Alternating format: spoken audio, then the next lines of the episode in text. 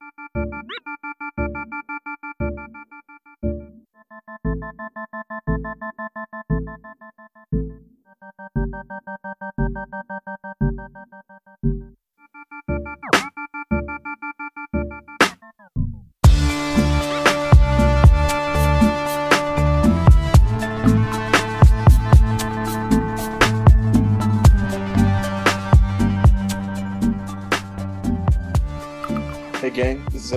173 of the Q&A podcast. My name is Anthony and sitting right across from, from me via Zoom as always is my pal Quincy. Hello there, hi there. How you doing, man? I'm good. I'm good. How are you? I'm all right. Uh, how was your Thanksgiving? To start off, Thanksgiving was good, man. Uh, because I realized I texted you the other day when we were setting up the podcast, and then like when I was done, I was like, "Oh shit, I forgot to ask him about Thanksgiving. He's gonna think I'm a horrible person." that's all good. Uh, it was good, man. Um, had a had a really good Thanksgiving workout. Mhm. Like at eight in the morning, got up early, like eight in the morning before I had to start. You know, getting everything ready. Um, and then uh, after that, started preparing. You know, helping the family out with uh, dinner and stuff. And then, uh, yeah, sat down probably around about six thirty for dinner and chowed down, watched some football. Mhm. And, uh, yeah, it was a good day. you have a big gathering, or No, just the the immediate, you know, immediate style. Not not too nothing too big. yeah, because it was raining that day too. Yeah, early, and then it got cold. yeah, It was nice. It was a it was a, like it actually was a really great Thanksgiving because of the weather. Like it felt like you know holidays. it always that whenever that that first cold snap hits in Houston, I'm always like, "Oh, this is some perfect football weather." Mhm. Uh, yeah. But uh, my Thanksgiving was the same. We did small. It was just the three of us. We really didn't want to go anywhere in bad weather. Um, and my grandma usually she cooks. She's like, I'm not cooking. I'm not going anywhere. So like, oh okay. So we stayed home, the three of us. Um, it was um, girlfriend first time making a turkey, and it came out delicious. Excellent. Yeah, Excellent. So it was it was good. Um, My dad cooked a turkey this year. Like we hadn't Mhm. been cooking traditional Thanksgivings for a few years now, just doing different stuff. yeah. uh, You know- catering or just going out and then like you know my family decided to do a traditional like dinner and uh yeah the turkey came out good the old man still he still got it Still got it. Yeah, same here. When even when we had the big get together, turkey isn't the main thing. It's like chicken or ham or Mhm. um it's if it's warm, like it's been the last couple of the um Thanksgivings, we'll do like ribs. nice Oh, speaking of ribs, if you look up and you see me just throw my headphones off and run off to the side, the timer went off on my ribs that are currently. I'm like, me ribs, and, and my headphones go up, and there's a cloud of smoke. You know what happened. Gotcha loud and um, clear i'll keep it going but yeah, um, it was you know you had the turkey, you get your leftovers, fall asleep in front of the TV watching football. It was um, it was just the all American um Thanksgiving, except for you know you can only do small gatherings because goddamn coronavirus will not go away. it's still it's still going Oh, speaking of which, my son got his booster shot yesterday. oh very cool Oh, oh, no, got, not booster, not booster. His second, okay. his second, shot. Yeah. So that's two weeks from- yeah, two weeks from now he'll be completely uh, vaxxed up. Uh, both me and my girl, we got our boosters already, so we are good to go. Um, I'm already counting down to another uh, the next six months when we all have to go get boosters again. the next booster yeah, oh boy it's got never ending. Omicron. It has popped up. california and colorado I believe California, Colorado, um, Maryland, Georgia, and Minneapolis. It'll be here soon give it time It's already here. I guarantee it. texas yeah God, the one I think in Minneapolis, the like the week before, the guy went to a um, comic convention, something like that, some convention in New York, and he was fully he's fully vaxxed. Mhm. And so he went to the convention. You know, they have masks and everything, mask mandates inside the building. Um, he gets home, he starts to feel a little sick, he gets a test, he recovers from his sickness, and then you know it takes a couple of days for the results to come back. He had coronavirus, and they're able to determine it was the Omicron variant. Jeez. Yeah, it's like that guy literally did everything you're supposed to do. Mhm. You know, Don't tell that to the uh, anti-vaxxers. well, look, he did everything he was supposed to do. He got sick, and he was only like marginally sick. Like he didn't have to go Yeah. to the ICU, no hospital visit. Just take no, I mean that's, that's yeah. These things are not foolproof. It's not a guarantee, but at least it it's shown that it'll mitigate the you know the uh, you know effects. It'll you know the symptoms that you go through. the problem with the whole vaccine is people don't understand science and they don't understand math. Like, and they don't understand words. They don't understand the meaning of words because vaccine does not mean cure. Right. They're two completely different words.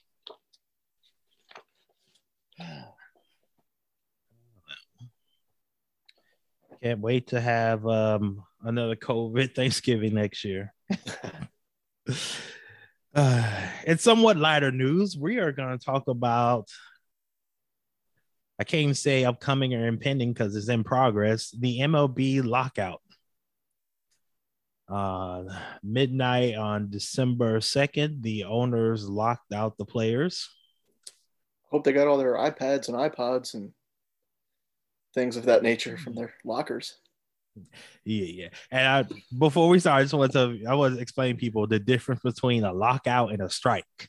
Okay, a lockout is when your bosses lock you out. A strike is when you stop going to work. Right.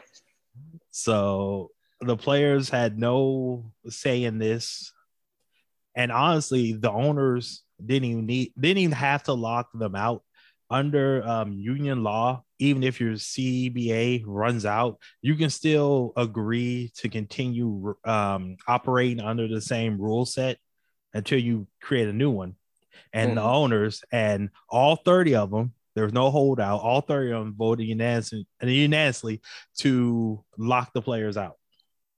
Like- so that's just a that's that's a, just a sign of solidarity on the owner's part at least like they didn't have like i said they didn't have to but this is a way to say yeah we don't we didn't have to do this but here's here's our sign that we're not playing around like we're Mhm. not gonna go easily into the night yeah. So your favorite owner, whoever he may be, decide to go along with this. um it's not it's not good not great uh basically uh management? Cannot have any contact with the players? Like i read a story like even if a if your players like if he had a wedding coming up and the general manager was invited he can't go? Are you serious? Serious.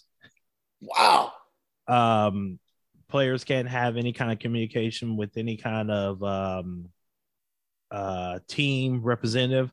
Like i think it was uh what's Jameson Taillon Mhm. like he's recovering from an injury i can't remember what it was and like he literally cannot get in contact with the training staff to you know update him on his status right yeah so he he, has has he'll have to go on his own to his own therapist or whatever yeah, he had a tweet where he was basically like, "Well, I can't talk to him. I guess I could just take this damn boot off." I was like, "That's not how this works." right um, yeah, and uh, the owners have been extremely petty. Have you seen what they did on MLB.com? no So you, if you go to MLB.com right now, you look up the player info. All the players' pictures have been taken down and been put up by the silhouette. Let's see. I was expecting to see Nah, you go blank right now. screen. no, no. It's just a silhouette of every player. They took down all the players' pictures, and for no other reason to just be petty, they gave out some bullshit excuse, but it doesn't fly. You didn't. Ha- you there's no reason that you had to take the players the players' images down, and so what the players have done in retaliation is change their profile pictures on Twitter to that silhouette, and like that's just so much work. Why would you even do that? and just to be petty. Like there's no other reason. That's hilarious. Yeah, I'm looking at Salvador Perez on Mhm. on the uh, on his his summary page. There's no picture. It's Mm-hmm. There's nothing. no picture. Like it's just ridiculous. Like you don't have to completely erase them. Like you can still put them on your website, guys. Yeah. That's hilarious. Just being petty for no reason. It's things like that. I see. I'm like, well, we're going to be on for a very long lockout, and we'll talk more about how long we think it's going to last later in the podcast. But yeah, what do you think, man? I mean, we talked about this earlier, but you know, as it was getting closer. Um, look, ultimately, they will get it done because there's just too much money these days at stake for any kind of delay in the start of the season, any another delay in the start of the season, because you know obviously two seasons ago now, 2020, you know it was, it was a shortened season because of, of COVID and all that kind of stuff, and you know no fans in the in the stadiums. You know, I mean that, that's a lot of money that they lost out just right there. Um, I don't think they're, I don't think the owners are, are gonna, you know, go for losing more money so so short, you know, so soon after having already gone through something like that. Um, Where's the problem with that? We have no idea how much money these owners make or lose year to year basis. There are only two teams that are required to open up their books because they're uh, publicly publicly owned. Do you know who those two teams are? In baseball, Yes. let me guess. Okay. Uh. Washington Nationals. nope. They're not publicly, publicly owned anymore. Huh. Is The- it? The Lerner family owns them, I believe. Mhm. Huh. Uh, you know what? I don't want to waste any of your time. Let me. Oh. Wait. I'm looking at the teams now. All right, go ahead. It's one AL, one NL. One AL, one NL. Okay. Mhm. Let's see. Publicly owned. Is it Baltimore? Nope. No, that's that's right. Damn. Owned by who owns? Not really owns it. Who owns it? Swear it starts with O, but continue. Uh, the National League. Is it the Milwaukee Brewers? Nope. Okay, I give up. It is the Atlanta Braves and the Toronto Blue Jays. I believe they're Oh, both owned by me by media companies, if I think so. That's right. That's right. Okay, that makes sense. And so they're the only company, they're only two baseball teams that are uh, legally respons- uh or legally have to open up their books and show what happened every year to year. And last year, after the 2020 season, uh Fangraphs did an investigation on the Atlanta Braves Mhm. and saw what they count as losses wasn't like the money like they actually came in negative. It's basically like the difference in between what they thought they were going to make going into the year and what they did. right. So it's like if you thought you were going to make 50 million dollars and you only made 20, then you write down a loss of 30 million. Mhm. But you still made 20 million. Right. So it's not you just it's a potential loss. And there's like there's no guarantee that you're going to make that 50 million, but you still have that as your goal. hmm And you know, that's what basically what Atlanta wrote down. Like, oh, we lost such and such money. It's like, well, actually, no, you didn't lose that much money. You just lost the money that you thought you were going to make. Right. Uh, and I just say that to say you cannot take the owners at their word. I don't care who it is. It could be um, the Steinbrenners, um, Jim Crane, whoever. Do not take any owner at their word when they say that they're losing money year after year. Because if there's one thing that rich people hate more than anything, it's losing money. And if there, it was that bad, they were losing money that bad. These you would see these teams selling off um, percentages of the ownership.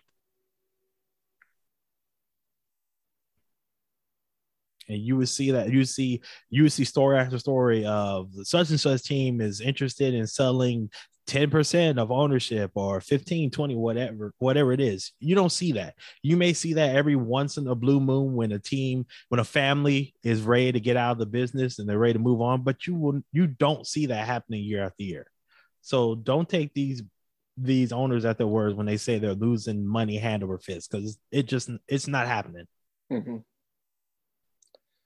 Huh.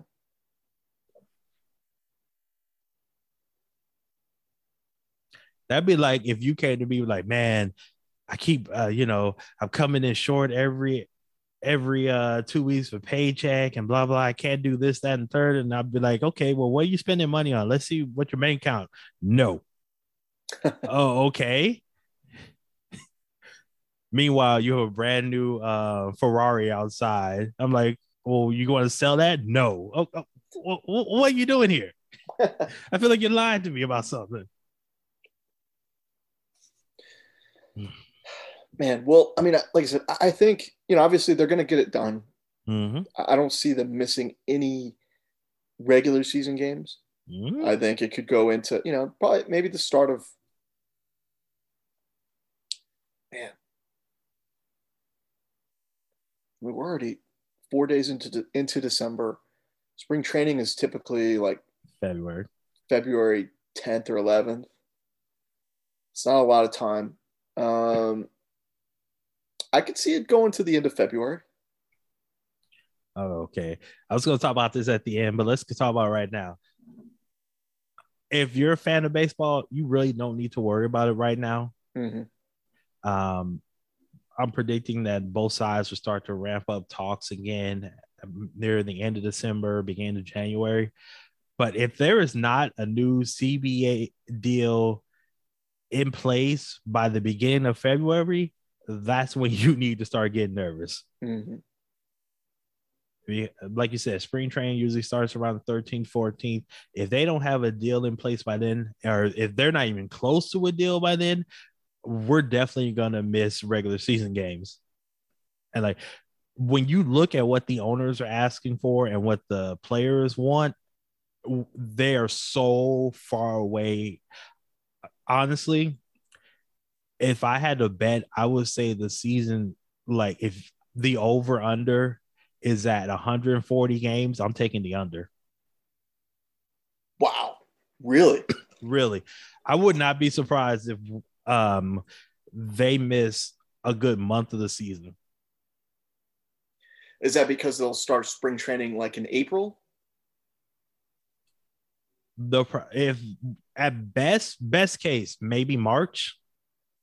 Okay. I just we're talking about in a minute, but what what both sides want, like they're so astronomically divergent. They're like, there's no way because they're both set in their ways, especially the owners. There's no way that they come together mm-hmm. and have a deal in place that makes the season, you know, run on time. Right. Man. So you're not as optimistic, it uh, seems like. No. Two things have really um, shaped this. Everything that's happened since the last CBA agreement back in 2016 and everything that happened leading up to the 2020 season when they couldn't come to an agreement about how many games they want to play and um, Manfred just basically had to make a decree that they would pay the 66 game season. Was 60 or 66? I was getting confused. 60. All right, 60. Yeah, because of course the players wanted more because that's more money in their pocket. And the owners didn't want to pay that much because pandemic and there weren't gonna be fans in the seats. So you go back and look how how um tenuous that entire situation was and how long it took for us to get an agreement. And that was for a season that we had the CBA in. Like no CBA, both sides want to completely revamp the rules. It's gonna be it's gonna be nasty. I'm telling you this right now.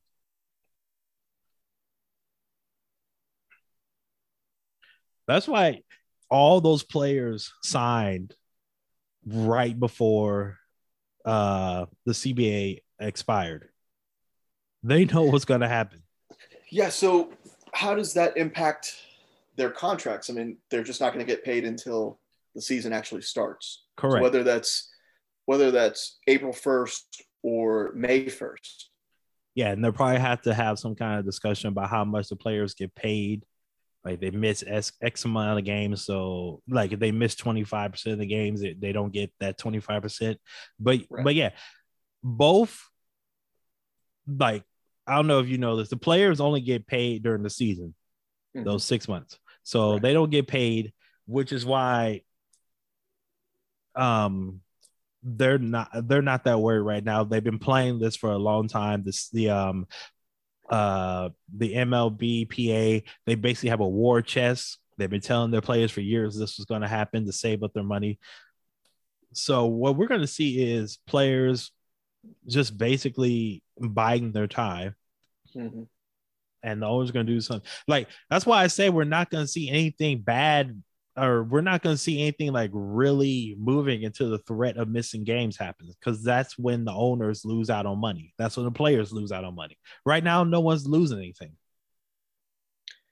Yeah. I mean, And if we've if we've seen anything in the last 30, 40, 50 years, humans do not do anything until the last minute.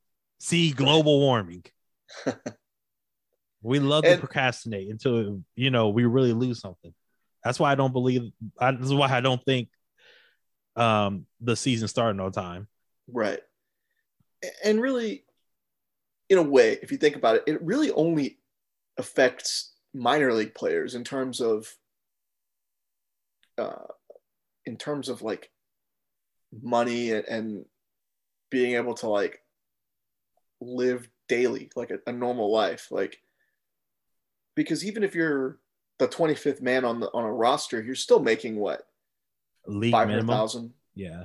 Yeah, I'm not 450,000. sure. I'm not sure how this affects minor leaguers because they're not covered under the CBA. In fact, you can still make minor league deals right now. But are they getting paid? Mm, maybe.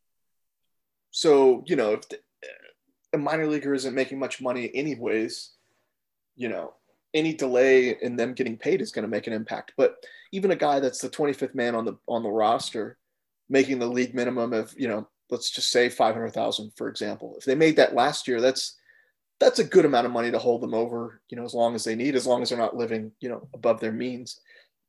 But I mean, because hell, I would have loved to getting paid 500,000 for half a season, for half a year and then you know I would have enough money to to you know hold me over into this season or this year, upcoming year. So like I don't think we're gonna see players like taking mortgages out on their, their homes and whatnot, uh, getting desperate for money. Um, but that's the that's the nature of the game these days. It's like the salaries are still really good. I mean, by regular people standards, like they're incredible.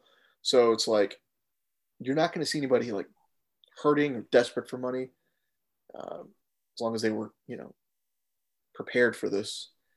Um, Okay, two uh, two updates. I just googled it. So players can play in other leagues.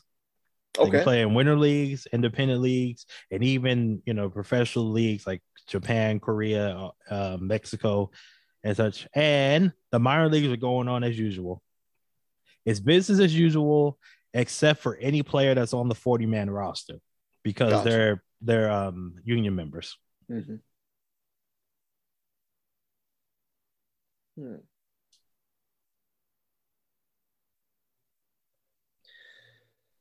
Yeah, I mean, I I guess, I guess this could get this could be dragged out quite a bit. Yeah, it's possible. Like if this gets dragged out long enough, we'll be watching minor league baseball on TV. You will be. I Mhm. probably won't. Um, man, I don't know. I, you know,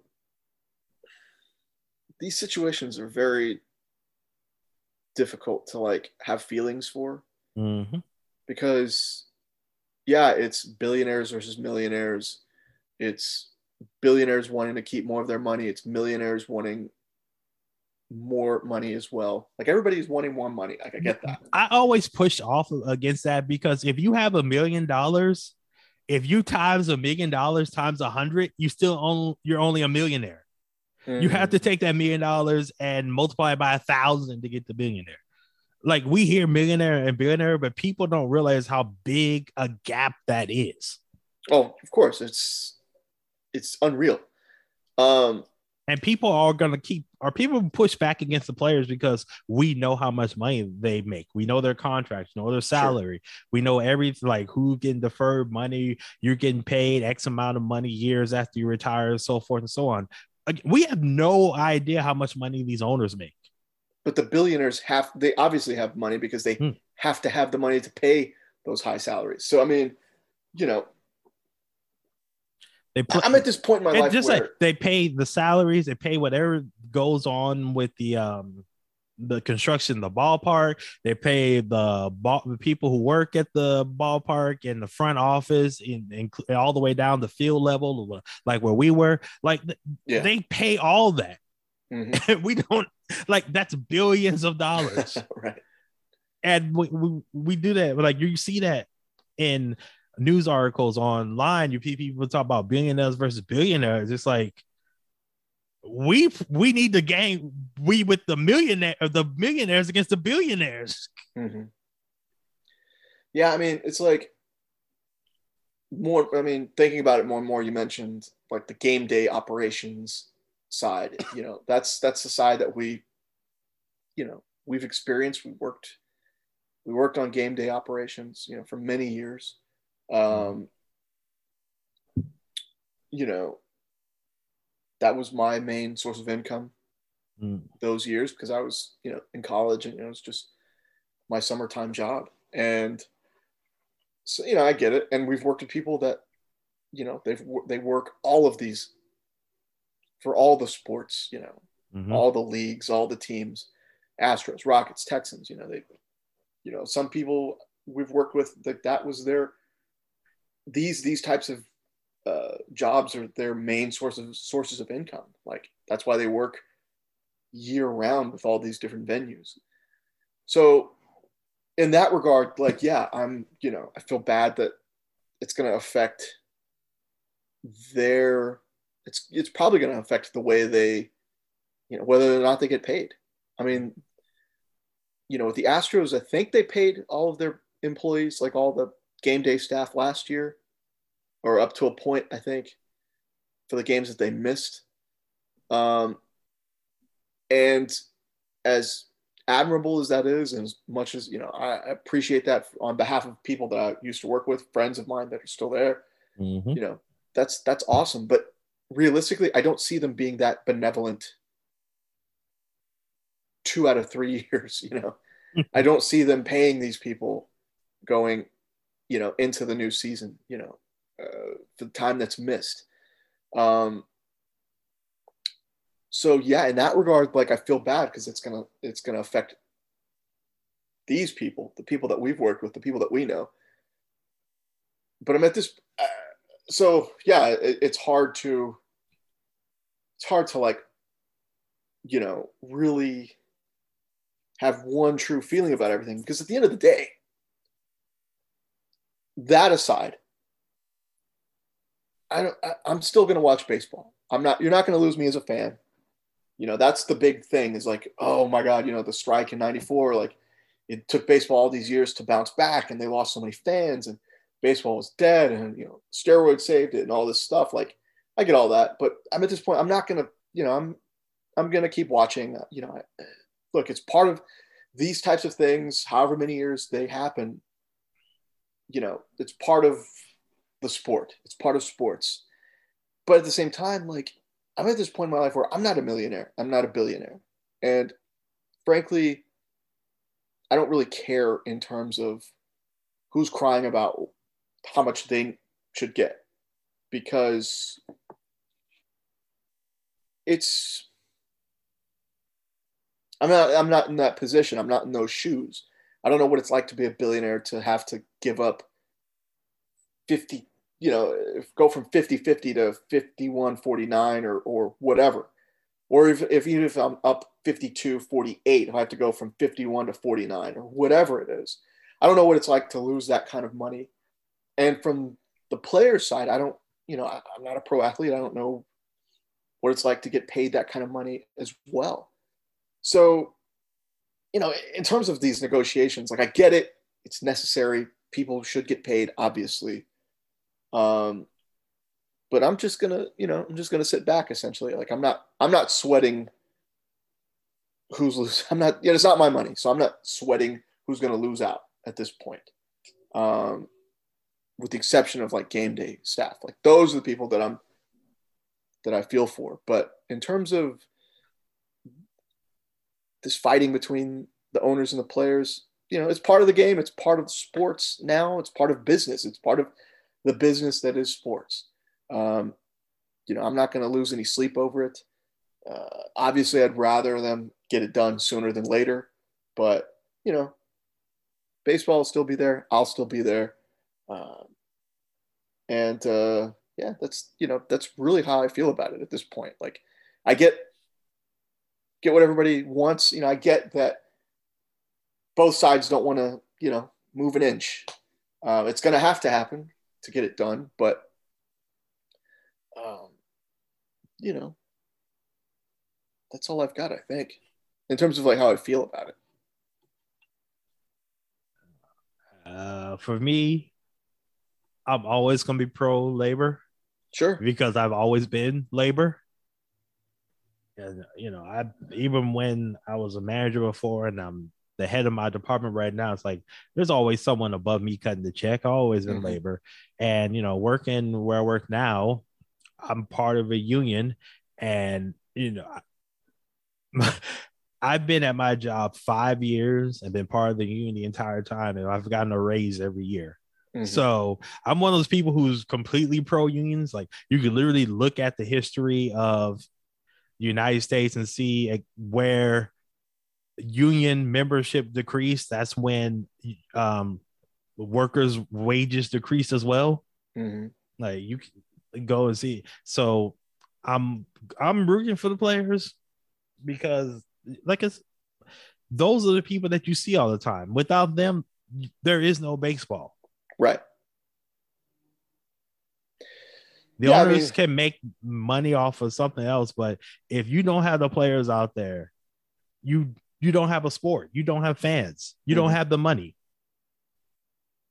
Yeah, I mean, and look, at the end of the day, uh,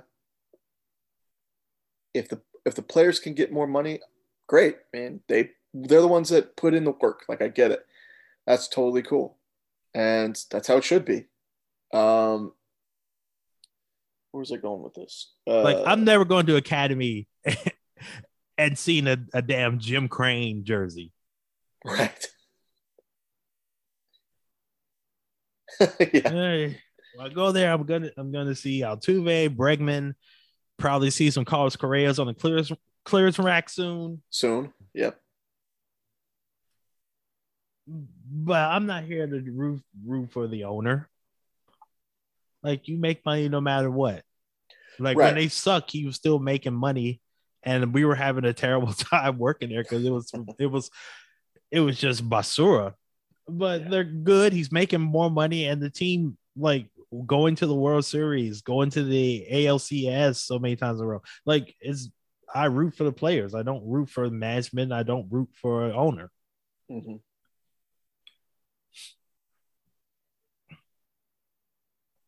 Yeah. So we'll just go to the next one. Who do you think the fans, since we're talking about, you know, owners versus uh, players and blame and everything, who do you think the fans will blame in the social media age because this is like the first like real big lockout in the world of Twitter. And I know the MLB had their um, labor discussions uh, a few years ago, but there was the social media was not what it is now. Right. Um Man, that's a good question. I feel like the owners will get blamed more. Uh, yeah, I mean, I guess as it should. I mean, they're the ones that have locked out the players essentially. Like at this point, the the owners control everything. Like they they control the situation because yeah, they're going to lose money, but so are the players. If if this isn't done, if games aren't played, you know, nobody gets paid. Nobody is making money. Um,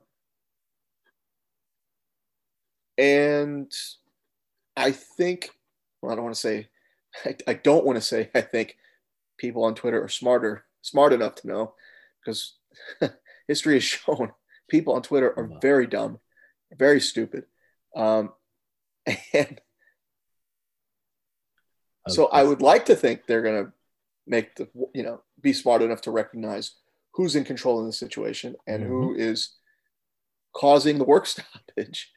I mean, it, it, you know, for all my, all my blustering about like, I don't care and blah, blah, blah, you know, millionaires versus billionaires and blah, blah, blah. Like, yeah, I mean, obviously at the end of the day, the owners are the ones who should get the blame because they're the ones that have locked out the players. They're the ones that, um, you know, they have the most, they have the most money, they have mm-hmm. the most power, and they, um, they're the ones that ended negotiations essentially. When you lock out the your your workforce, then you're making a statement that we're, you know, we don't want you here right now. Mm-hmm. We're we're we're working on something else. Yeah, I'm with you. There. I'm trying to think of what how to say this. But like you said, it's it's you hope that Twitter, again, Twitter, you know, uh, you're putting your hopes on Twitter. You you've already failed, my friend. Right, right. Because it's going to be easier for tweeters to to type in Max Scherzer and Bryce Harper and Carlos Correa and Justin Verlander and you know Aaron Judge, Clayton Kershaw, players like that. But it's going to take some time for people to look up Jim Crane and Jim Hendry. Oh, and, oh, oh, let's play a game right now. How many baseball owners can you name right now? Uh, three, I think. Four, if you if you if you count the Stein Hank and Hal Steinbrenner as well, a duo. One of them is no longer with us. So. Hal? Oh. One of them passed away a couple of years ago. That's right.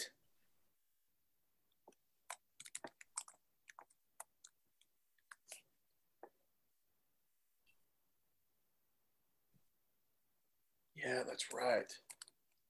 Hal Steinbrenner is the owner. Yeah. How is his name Harold, but he goes by Hal? yeah, Hank passed away a couple years ago. He went. Wow, that's right. So that's one less owner that you know. Mm-hmm. Oh, last year, 2020. Wow. Okay, I thought that was 2019. That is crazy. Yeah, liver issue. All right. So um not many owners. Let's see. Jim Crane, uh Jim Hendry? no. That's not an owner anymore. John Henry, is that who you're John Henry, yeah. yeah. John Henry. But the Red Sox are like three owners. It's right. like two other guys. So let's go. We're going Crane, Steinbrenner, Henry, um, the crazy dude that's currently in the on the New York Mets. Steve Cohen. Yeah, there we go. Steve Cohen. I Stan remember Kasten. Stan Kasten and Magic Johnson. Okay, thank you. Jesus Christ, I could not. I, I was thinking about that. Who owned the Dodgers? The only name that came to mind was Magic Johnson. So we got mm-hmm. five. Um, Peter Angelos, that's the guy who owns the um the Orioles. That's right. Artie Moreno owns the oh. Angels. All right. Okay. Derek Jeter and some people own the Marlins. That's right. Does Does Ted Turner own? No. The Braves, or is it? It's. It's not CNN, is it? Or Turner? Is, This doesn't work if we're actually um, googling. oh, it's still owned by billionaire Ted. Oh wait, let's see. Liberty Media Board. Yeah, okay. That's who owns it. so we're still like we're like six teams that we've named out of 30 hmm and we we've I don't think we've named any team in the Midwest. Nope. Oh, um, do- do- do- do- do- do. Dolan. He owns the um the Indians, Okay, the Guardians. Guardians. Apologies. there you go. Yeah. Cause his uncle, nephew, um, owns the um Knicks. They both make stupid luxury, um, stupid money decisions. That's how I remember them. And the, that's it. Meanwhile, we can name like all 25, 26 players on the Astros. Paul Dolan owns the Guardians. He's, there we go. He's related to to James Dolan. Yep. Wow, that's hilarious.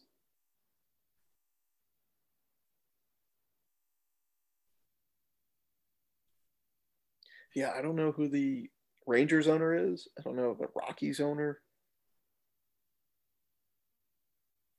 It's funny. I could probably name more general managers than I could owners. I was gonna say we could probably pull together our savings and we'll be the owners of the Rays.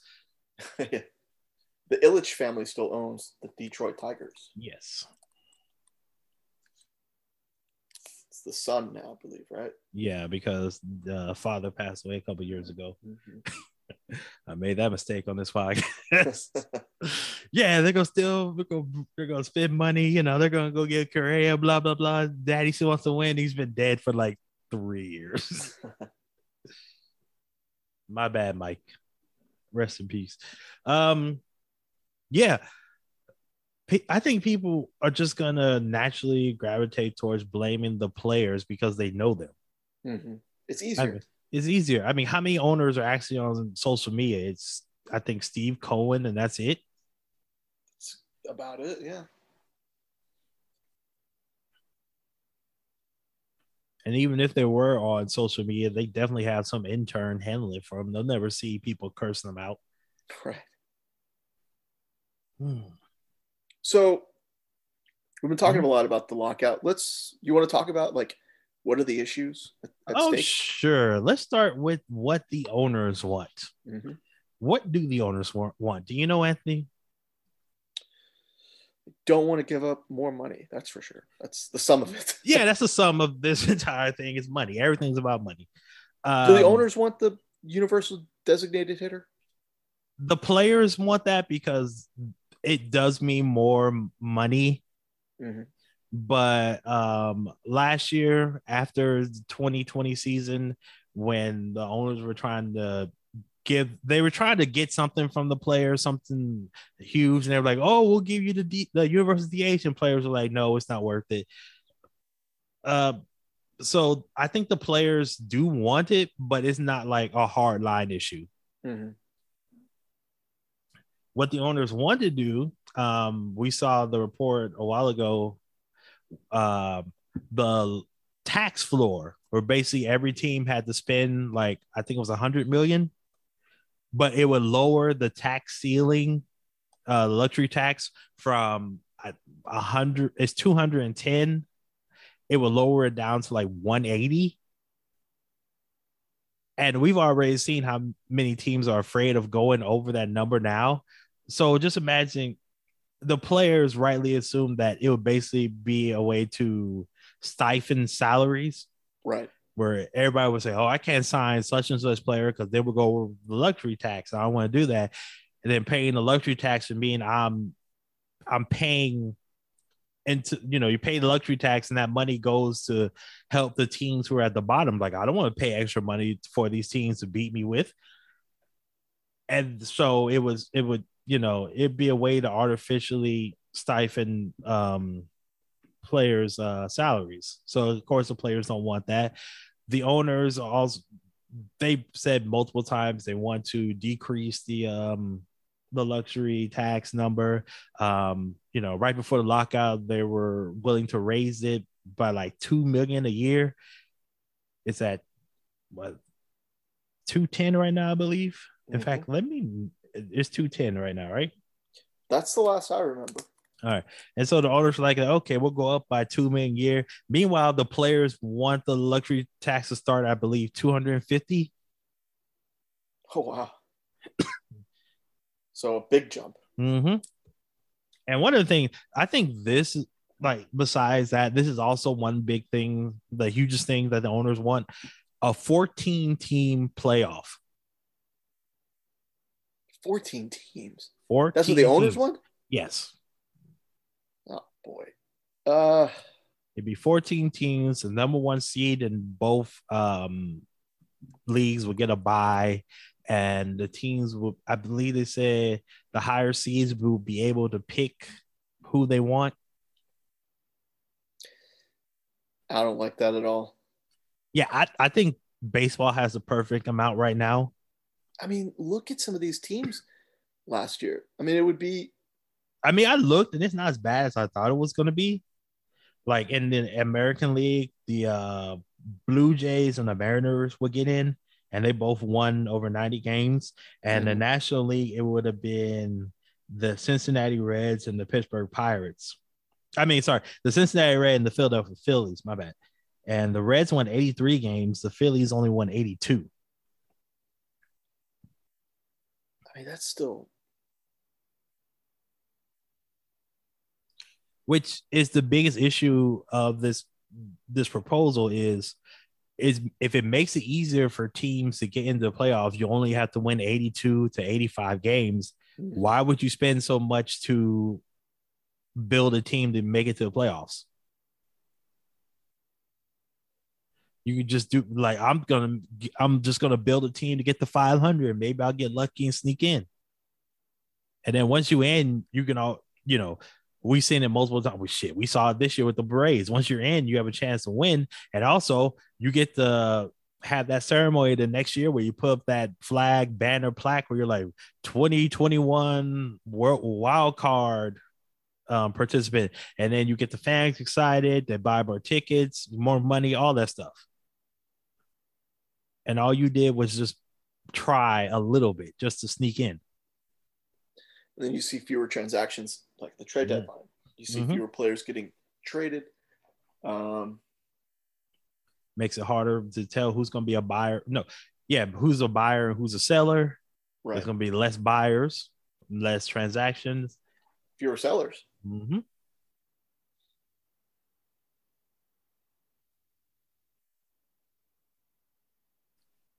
And the other reason they want this is money, Money, money, money, money. TV money. Yeah. Because the amount of money that the players get paid in the playoffs is not the same that they make in the regular season. They get a bonus pool and everybody gets whatever out of it. The majority of the TV money would be going towards the owners, the MLB.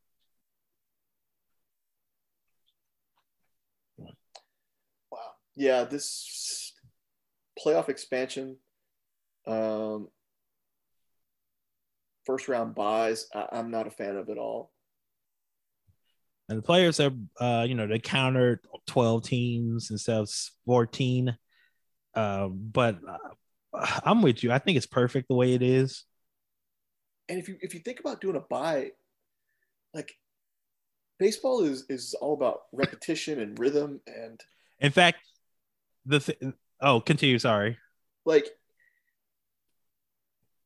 it doesn't make any sense to throw that off. Like it doesn't give the the, the number one team any kind of advantage because players, you know, might have to wait a whole week. You know, if, if a if a series goes all five games, you're going to see you know longer wait times for the number one seed. Mhm. They're going to be waiting. They're they might be rested, but they might be rusty as well. Yes. I mean, look at the look at the wild card teams that that have won the World Series. You know, that have won the World Series. Like the part of it is like you have to keep playing. Like you might be running on fumes, but you've got the you know, no rest for the weary. Mm-hmm.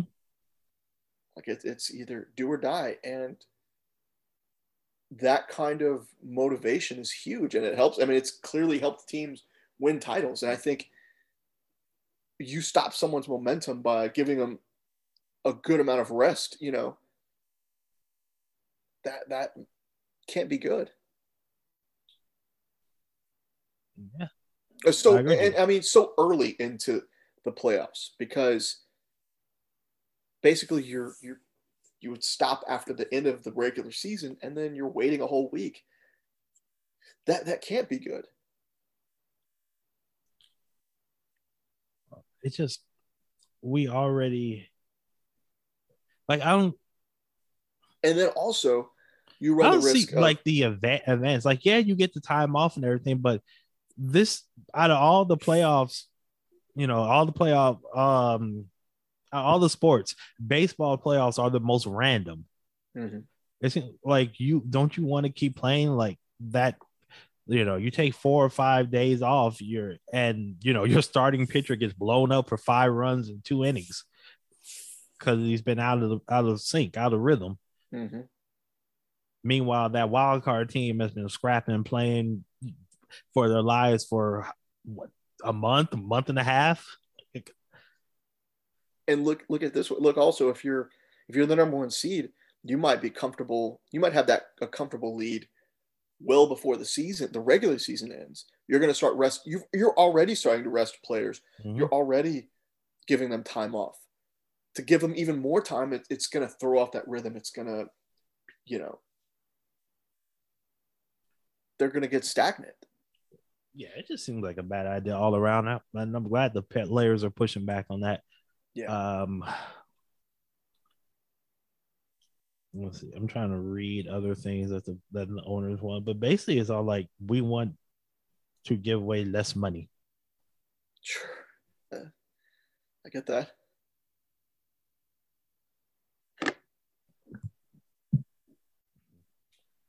Okay, so one thing they also offer, they offer to modify the draft system. So it basically has like a uh, NBA style lottery for the first three picks.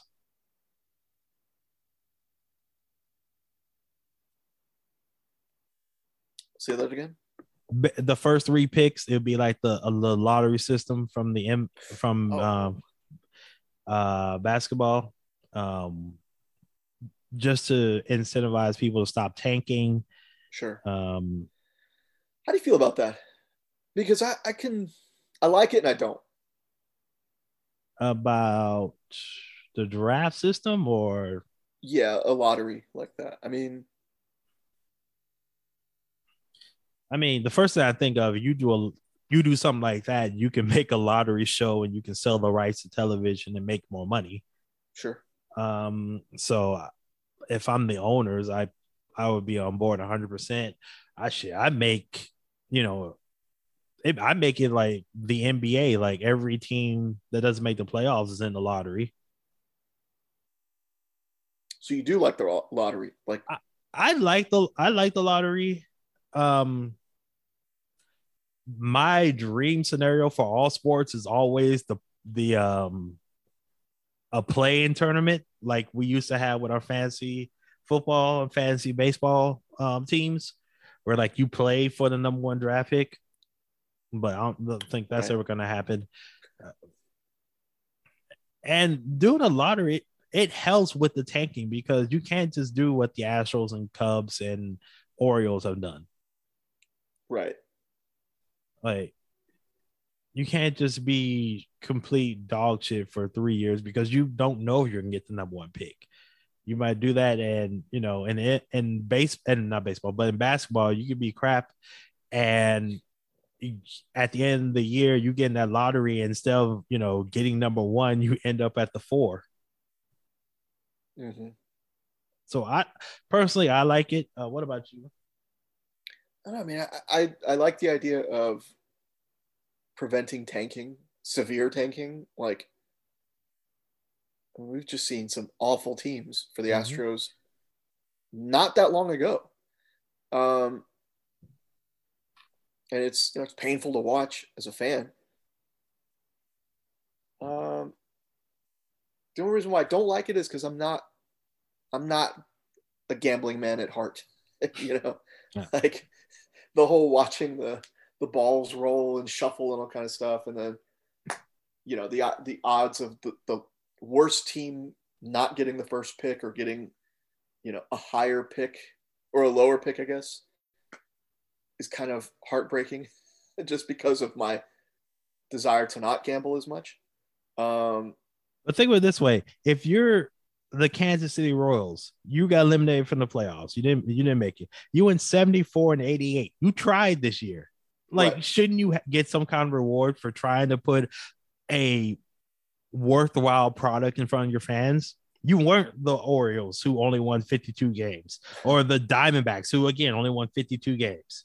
Right. Like you tried. Like you should have. There should be some kind of reward for trying to win. Mhm.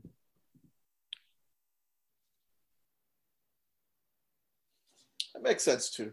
That that does. Um, yeah, I only like it just for preventing teams from tanking.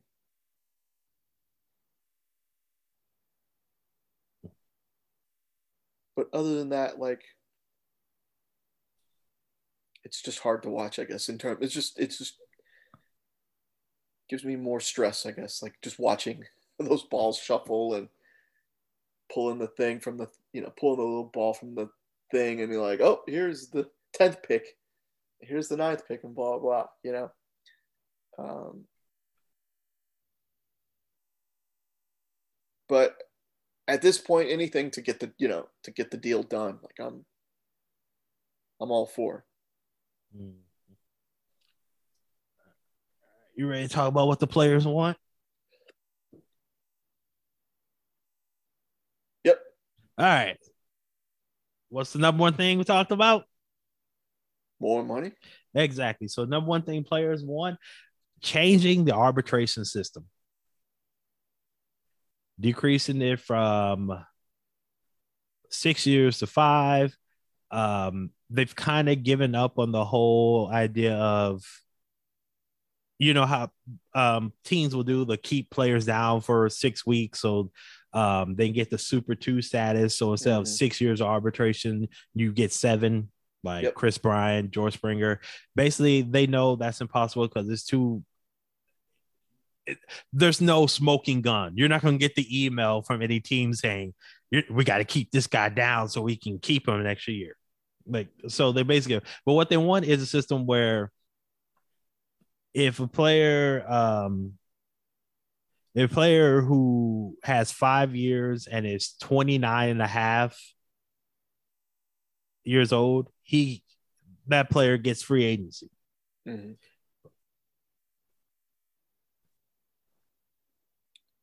Basically it's like it's a way for players to make the money that they should be making faster. Because we see it all the time. These players they get called up um you know they're tw- in their early 20s or late 20s and by the time they hit free agency they're in their 30s no team really wants them.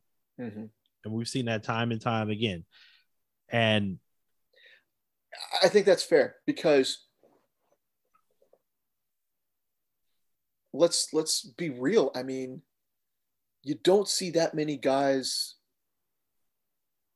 I mean, you, it happens, but you still don't see as many guys being called up at age 19 and 20. no It doesn't happen very often. I mean, it happened to Bryce Harper. It happened to Mike Trout. Uh, 20 20 21. 20 yeah you know, typically you see guys. It happened to Correa. I believe he was like 20 or 21. Um, but but the guys you just named you, you know what they all have in common they're megastars. Exactly. So when they hit free agency, like Correa did and like Harper did, they're gonna make their money. They're gonna get their three hundred million dollar contract, and we've seen what Trout is re-signed for with the Angels. This Right, proposal is more for the for the guys like the top seven, eight guys at every position will always get paid. It's about the guys underneath that. Right, and that's what that's what I mean. Like that's what I'm okay with. Like getting those free agency years started earlier because Trout resigned when he was like 27. He had already by the time he reached 27, he had already established himself as the best player in baseball. He had already um, established his value, you know, at a high rate that he could go get 400 million and get 400 million in his prime. Like, uh, but that's an anomaly. Because I'll, ta- I'll tell you what the problem compared to the majority of players. Yeah, so I'll tell you what we're seeing when, right now. A guy gets called up and he gets stuck in that whole Super 2 issue. He gets called up at 23, 24. He does his seven years with that team. So when he finally hits free agency, he's 30, 31. He's not a superstar. He's a damn good player. And you know what other teams are saying? Why would I pay this guy 10 million 10 million dollars a year he's not a superstar when i got this young guy in the minors who's 20 21 i can bring him up and i'm only paying him 700,000 exactly so and he might own he might give me 90% of what uh, the free agent can give me, or he can only give me 75%. Listen, he only give me 75% of what the free agent can give me, but I'm saving like 90% on the salary. That's what's happening, and that's mm-hmm. what the Players Association is trying to stop. It's not right, so the big can... guys getting their money; it's the little guys underneath them who are getting flushed out of the system. Right. So if you can get a guy to free agency at 27, 28, mm-hmm. there's still time for him to sign at least one big deal. And yeah, I'm all for that. Like, you know, um,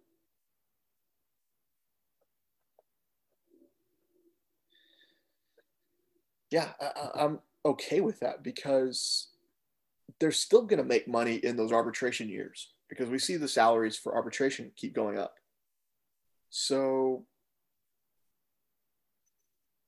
yeah, they're going to have, they're going to make some decent money, but mm-hmm. they will still have time for the security, for that long term security. So, oh, another proposal they said. So say what I said, they hold down a player till they get that super two, so they get the extra year. The proposal they want to bring up, like if that player, when he comes up that year, if he makes an all star or an MV or like he's in the, the MVP conversation, that will count as a year. Hmm. Like if you make it, you you know you're an all star. That takes away that super two year. Oh, okay. So like they held down uh what's name Wander Franco for so they get their seventh year. This before they gave him this that mega contract. So say he had came up and he made the All Star team, that would have got rid of that last year. Mm-hmm. Uh, I I like that idea. I'm I'm fine with that too. Actually, I would add a like if you win the MVP that first year, it should take away two years. yeah. Um, let's see. Players also have a uh, propose a formula that determines draft order based 60% on your win loss record and 40% on market size.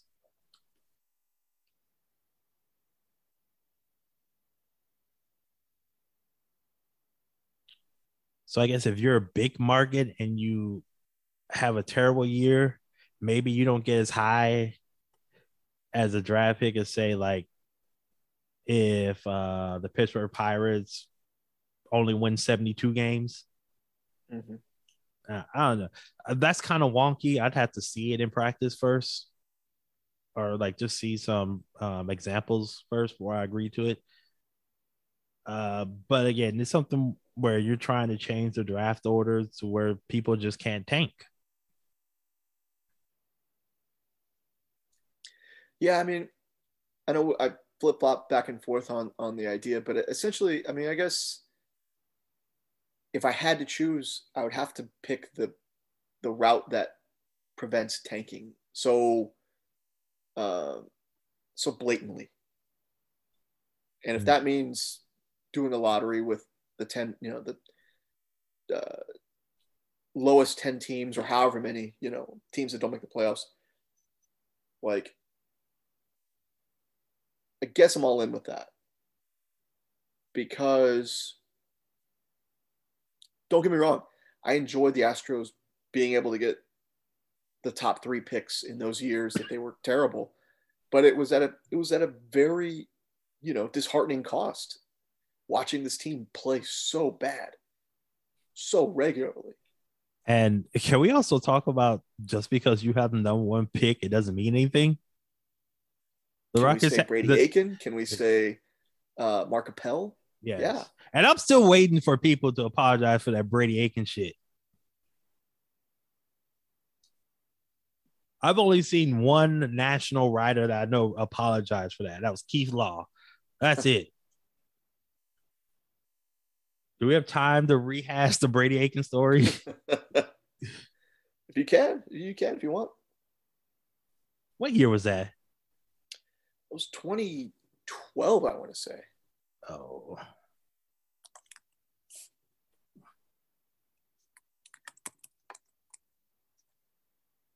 I googled him so much it, he comes up before um, uh, uh, Tom Brady. 2014. All right, picture it: Houston, 2014. Astros stink. yes, that was a Golden Girls joke. Still one of the best shows on TV. Um, so the Astros they draft Brady Aiken, number one overall.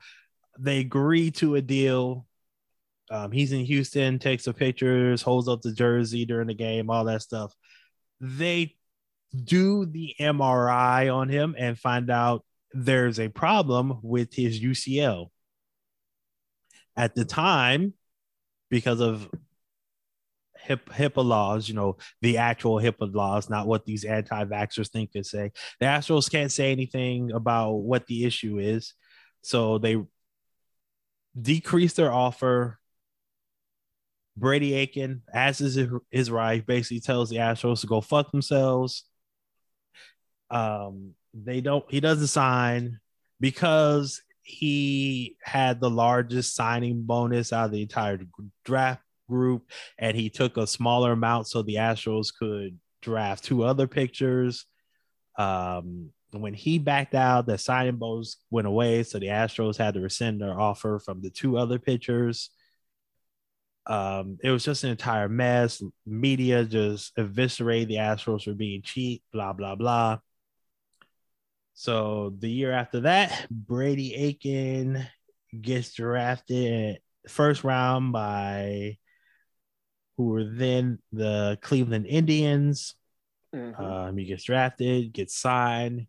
He goes out, pitches in the minor leagues, and tears his UCL and has to has Tom, Tommy John surgery. And I know you're thinking, hey, Tommy John surgery happens all the time. What's the big issue? You know, pitchers come back.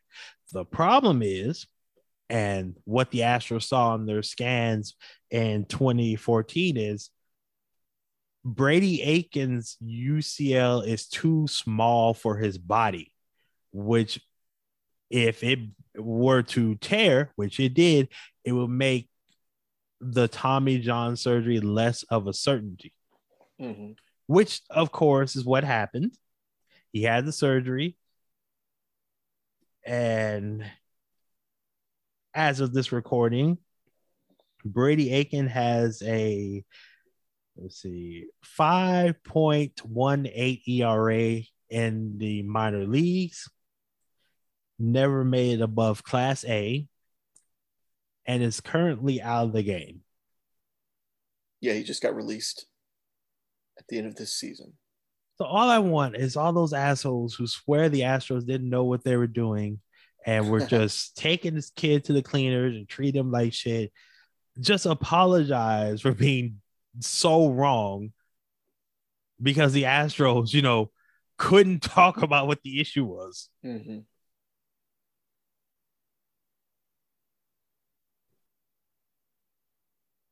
And the other guys, they could who was it? Jacob Nix, I think, was one pitcher. That's right.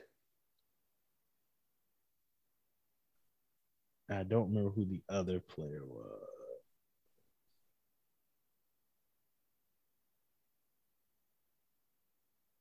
Was not Derek Fisher because he ended up on the team. It was Jason. It was Nix and someone else. His name escapes me at this time. Apologies to that man.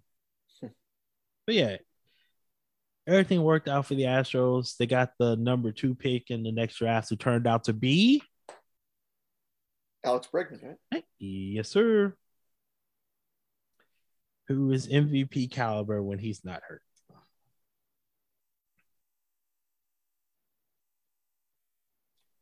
I'm sorry. I'm interesting, really... interesting draft class that mm-hmm. 2014 season.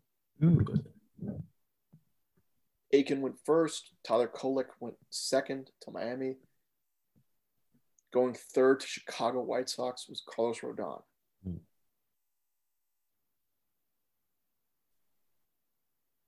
And then Kyle Schwarber went fourth to the Cubs.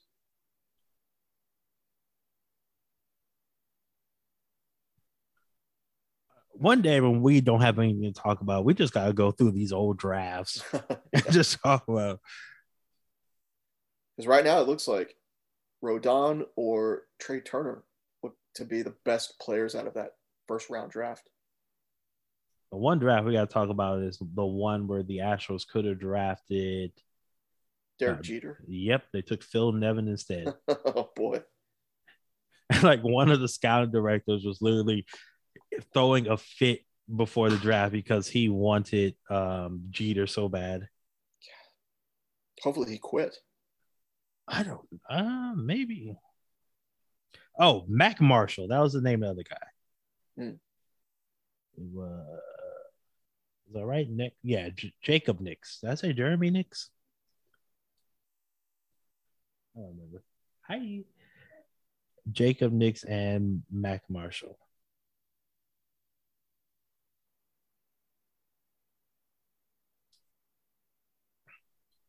Uh, my son just came out and said hi, so hello to him. he just he came in, grabbed the popcorn, and, and left. There you go. Yeah, he sees me with his headphones. He's like, "Oh, it's time to be quiet." It just goes.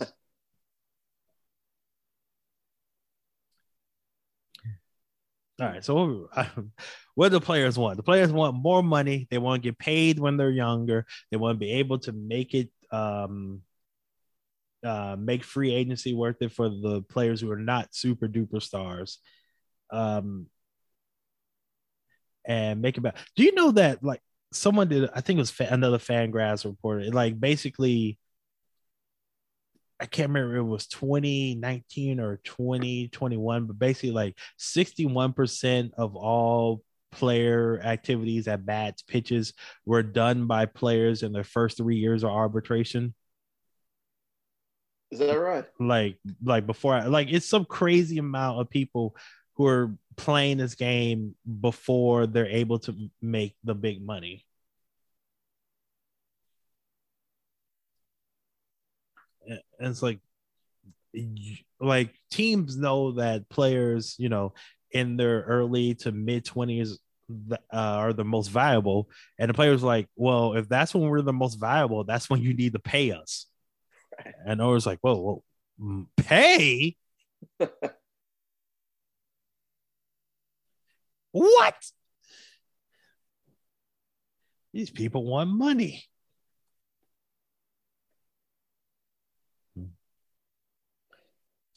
And so that's where we are right now. Talks have ended.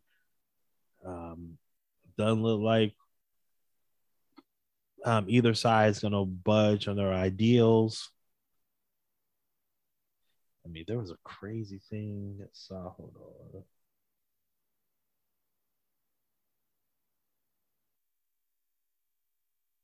Like the owners wouldn't even agree to make a counter offer on things like the reserve system and luxury tax until the Players uh, Association agreed in advance to drop to drop uh, some key demands, including you know the arbitration and revenue sharing and things like that.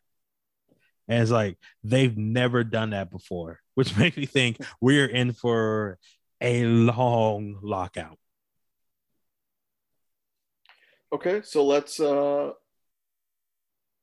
let's is there anything else we have?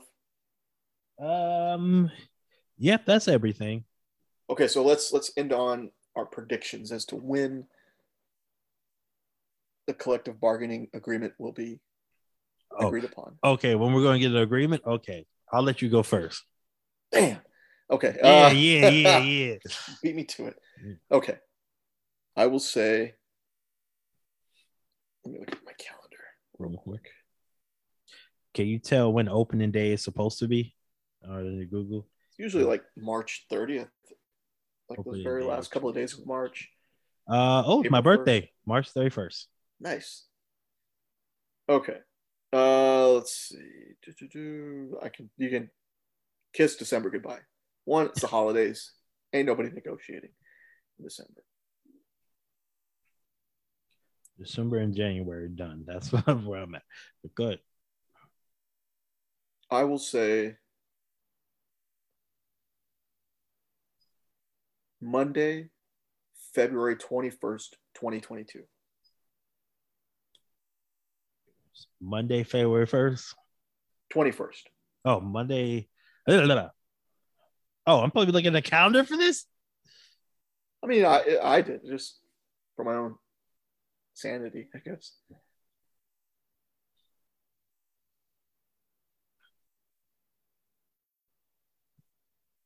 All right, so you got February 21st.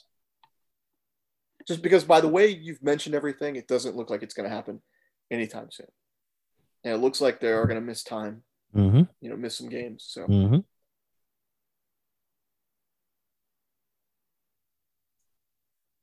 So it's gonna be after, so they'll have a late spring training. mhm. Everybody in. Oh, okay. That's. I don't have an exact date, but I have a month. okay. The CBA will not be signed and ratified because we didn't even talk about the whole like just getting everything done. It has, you know, um, when they do the CBA talks, then the the committee for the players is an eight player committee. They have to basically go and explain to all the players, and there's over twelve hundred players, and then they have to vote, even if the eight man committee comes together and they there's a chance it may not be ratified. And then the other side, the owners are like the owner of the Rockies, whose name I do not know. He's basically I want you to think about this. Think of all the stupid things that the Rockies have done in the last five years and realize that that man, the owner, is head of the labor uh, disputes for the owners. Think about that for a second. now you realize how fucked we are. Do you? So you say February. I'm sorry to say this, but I don't think we get a deal done until April. Wow. Okay. Let's meet somewhere in between, hopefully. Yeah, I think by the time my birthday rolls around, we're still waiting for a deal to be struck.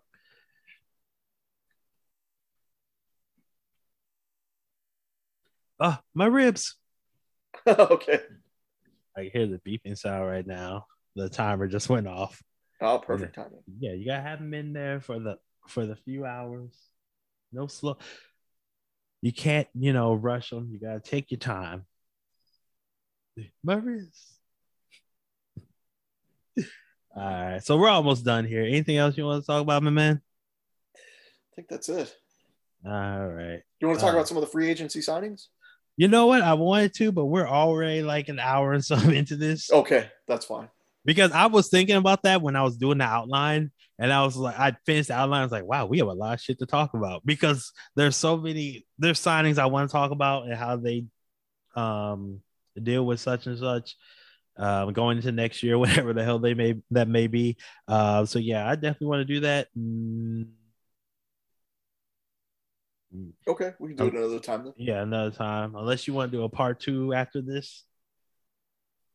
Uh, no, we can figure it out. We'll figure it out. Yeah. Yeah, we'll figure out. So yeah, we'll find some time to talk about that. Um, but we need to get out of here. That damn timer will not. It's like your ribs are burning. Like they're not burning. They're slow cooked. Shut up. All right. Thank you guys for listening, downloading. Um, I don't know what the hell happened last episode, but you guys were downloading like crazy. So we appreciate you very, very much. And um, yeah, let's get out of here, my man. Anthony, it's always a pleasure talking to you, my friend. Always. Love you like a brother. Can't wait to get back on this again. And uh hopefully next podcast we can talk about something good.